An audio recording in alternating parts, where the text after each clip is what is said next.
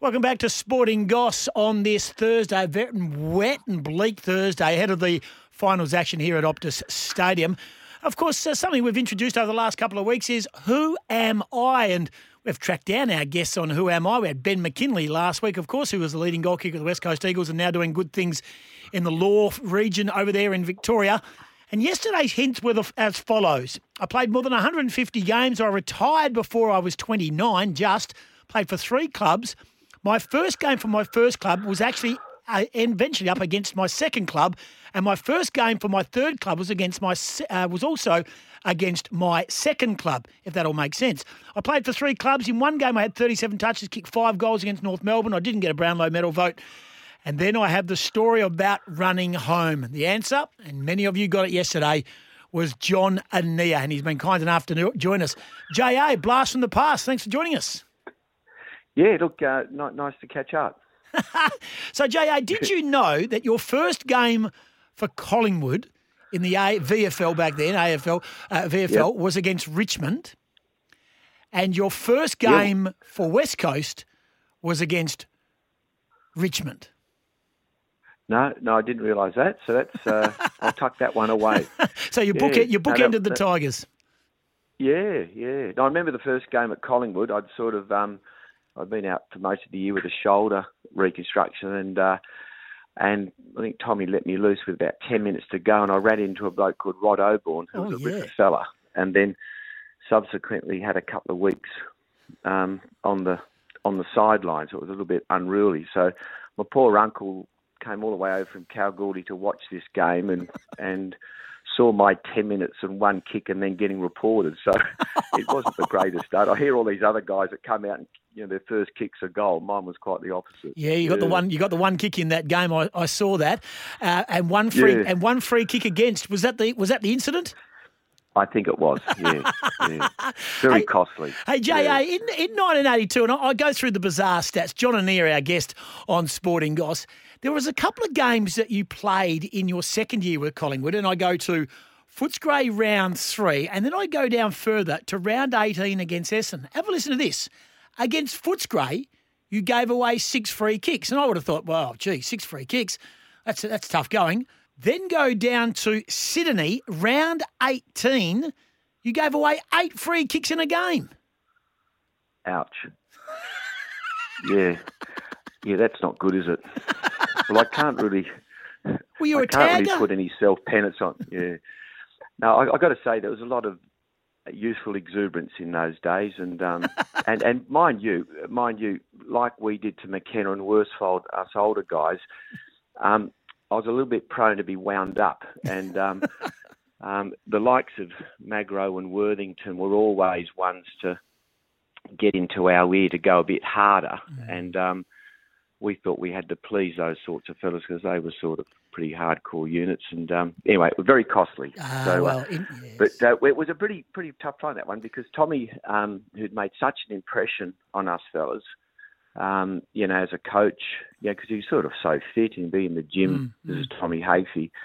And then, sort of mid-season, there was a coup, and uh, poor old Tommy, you know, the, the older players had just sort of got a bit stale with his training methods. And uh, so, yeah, so there was a mid-season coup, and um, so it sort of rocked the place a bit because uh, he'd really left a, a real impression on all us younger fellas, you know, for, for years to come. And um, anyway, they sort of put in a, the seconds coach Erwin for a bit, and then got a guy called John Cahill um, over from Adelaide. Um, yeah, so it's a bit, bit of an up and down time there, but a great club. Hey, JA, you never played a single finals game, you know, in more than 160 no, games. No, no, you're right. And uh, uh, the where I missed out was was with West Coast, and um, that was in our second year with Toddy. And um, at the Western Oval again, I pulled a, I ruptured a pec muscle, so that's your your big chest muscle. Yep. I sort of did a tackle and uh, felt this ping go in my chest, and was the most unusual feeling. And um, I couldn't sort of lift my arm. So it wasn't like a dislocated shoulder, but all of a sudden I sort of put my hand up and I had literally had a boob because everything had just sort of recoiled. Mm. And um, I think the week after was the finals, the, the first finals West yep. Coast were in. And um, where we just got, well, that was the infamous sort of point just at the very end of the game there where Melbourne pipped us. Yeah, so that was just a bit of a, just a, an unlucky unlucky sort of um, timing, I guess, to have that sort of injury. Talk about your footy journey, and when you obviously came back to West Coast, you you were an inaugural West Coast Eagle. You'd been at Richmond, and were a big part of what the Tigers had done. I think you'd played every game in '86. Mm. West Coast is formed. Um, how how keen were you to get back? We know Glendinning and Wiley and the like are, had all sort of uh, sort of got gigs there. Uh, were you a part of that? So you're obviously part of that troop that came back to help set up the West Coast Eagles. Yeah, look, it was a bit of a funny one because I, I was sort of um, a bit of a last add-on. Um, I, would resigned myself that I, I was going to stay in Melbourne, um, and I'd started physiotherapy there, and um, so, so I had a house all set up. Um, so I was really resigned there just to keep playing at Richmond, and it wasn't, uh, but always, and not really thinking there there was that opportunity to move back. And then Mossy rang um, and just said, look, we we we're dying to, we just need one more older guy, um, and you'd fit the bill. Um, would you think about it? So yeah, it was a bit of a tough one because I went back to Richard and said, look, this, this is sort of in reverse, I guess. You sort of say, look, would you mind if I could head home? Um, this is my chance to get home. Otherwise, and I, I think I sort of did them a bit of a favour because, unbeknown to me, I think they'd they'd they were in a bit of financial strife, and um, um, so so yeah. Look, it, it all was just quite a seamless thing. I, they they said, look, we'll let you go, um, and I had the the chance then to come back and sort of. You know, playing a state where my brothers and my parents live, so that that was a nice way to finish things off. It certainly was. Now, just uh, I know uh, you can you can you cut to the chase and a story that you always get asked about the walk, the run home from the airport. Now, I've read quotes and I've heard different versions. I think Bluey throws a bit of mayonnaise on, and Worsfold and a few of the other boys throw mayonnaise on. When was it? It was after a Geelong game. I've read. Was that towards was. the back end of your career? Uh, no, no. It was at the start. It was start. at the start. So I, I, was, you know, that was with Ron, and um, I was vice captain, and but I played a shocker, and uh, and um, so yeah, look, I, I was in the midst of physio exams in those crazy days. They used to load up about fifteen exams in a term. It was just stupid, and uh, so so my brain's just exploding with all that stuff. Then then we went down to Geelong, and and I had a shocker, and um, so Ron took me off. I sat there and froze, and then the bugger put me on with about five minutes to go, and on the departure from the field uh, early on when he took me off, I'd sort of did a bit of an unruly thing. And uh, so that player met me as I came back on and his brother. So a big stink started. The siren finished. It was freezing cold. And I, I think I've had about a half a dozen umbrellas launched at me. So I sort of went back into the rooms feeling like there was no love at all from Ron and anyone else. Sat on the plane and this just stewed up on me. And uh, sometimes I'd sort of go for a bit of a run after games just to sort of clear the air. But um, I didn't. I miscalculated, but I didn't realise my home was 21 k's from the airport. so, so, and it wasn't until there was a bloke called Tom Stanage, lovely bloke. Yeah. Um, he spotted me running over the causeway in this the white business shirt, eagle shorts on, and socks, and he thought that's that's a bit unusual. So he parked the, his car at the brewery, thinking, I think that's who it is. Anyway, he hailed me down at the brewery. He said, "What are you doing?" And I said, "Look, don't worry, Tommy. I'm fine." Um, and I wasn't far from home. And then the next minute, he's parked up near the university where that where that sh- that fish outlet is often yeah, parked that yeah, van on weekends. Yeah.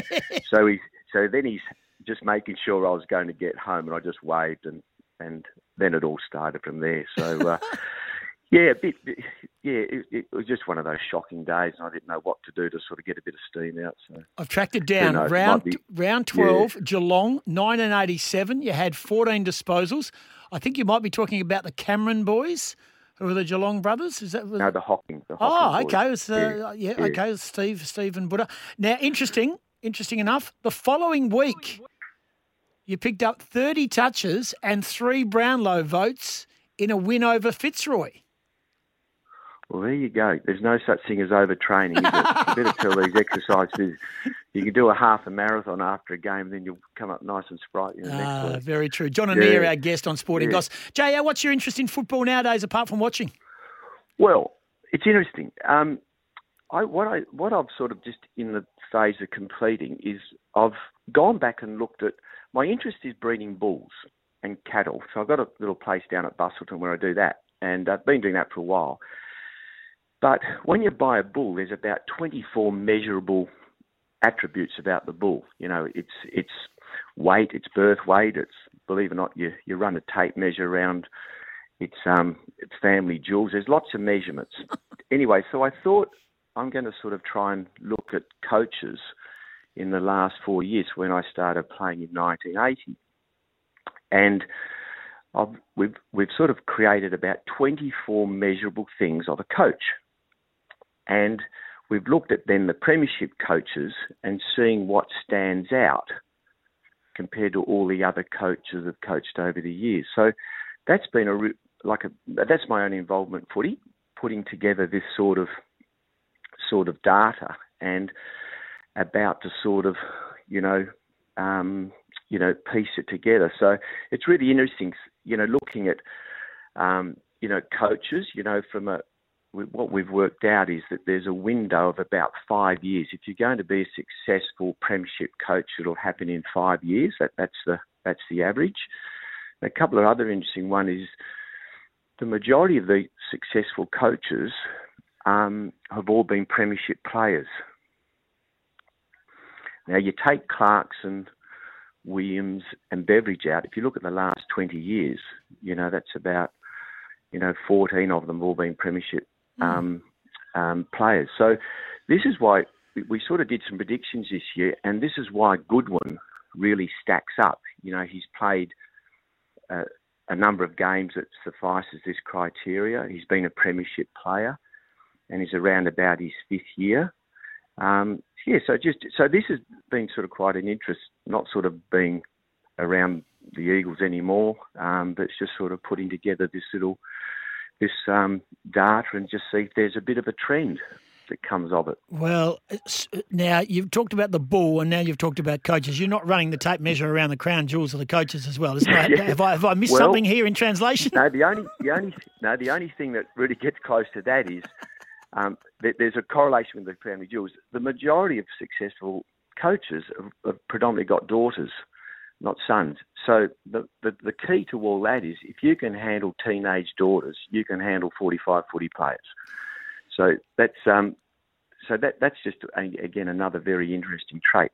Um, the other one is you know 30 33 percent of these coaches have been successful have all been teachers. They've had a teaching background. Um, so so when you piece it all together, yeah, it's just quite interesting. oh, JA. So get a teaching get a teaching degree, have daughters, Yep. then you can be an AFL coach. Win a There you go. premiership, win a premiership, and have been in Yeah, the system for five years. Player. Okay. Yeah. You must be thrilled that uh, Rob Wiley got in, inducted into the Australian Football Hall of Fame.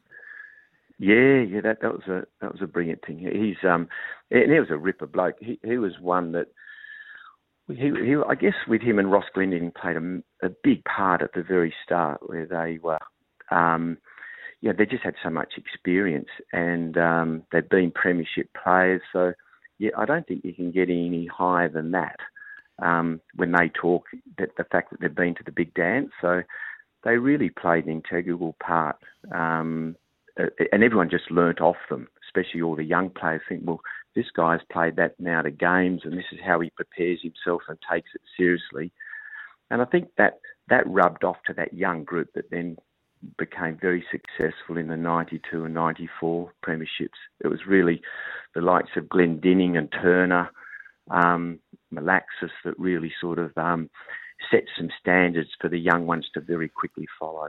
So yeah, I, I, it was just a great result for Robbie, that's for sure. Thanks for taking our call today. Uh, a blast from the past. The Who Am I on the show yesterday, and a lot of people would love to know the uh, hear the story and how it's all uh, how it's all going in the John Annear life, mate. Appreciate your time and thanks for joining us today. No, no problem at all. Thanks. Thanks, again. See you. There's John Annear joining us, of course.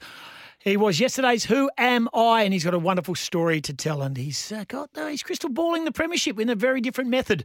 Who the winning coach will be. Simon Goodwin, according to all his data. This is Sporting Goss.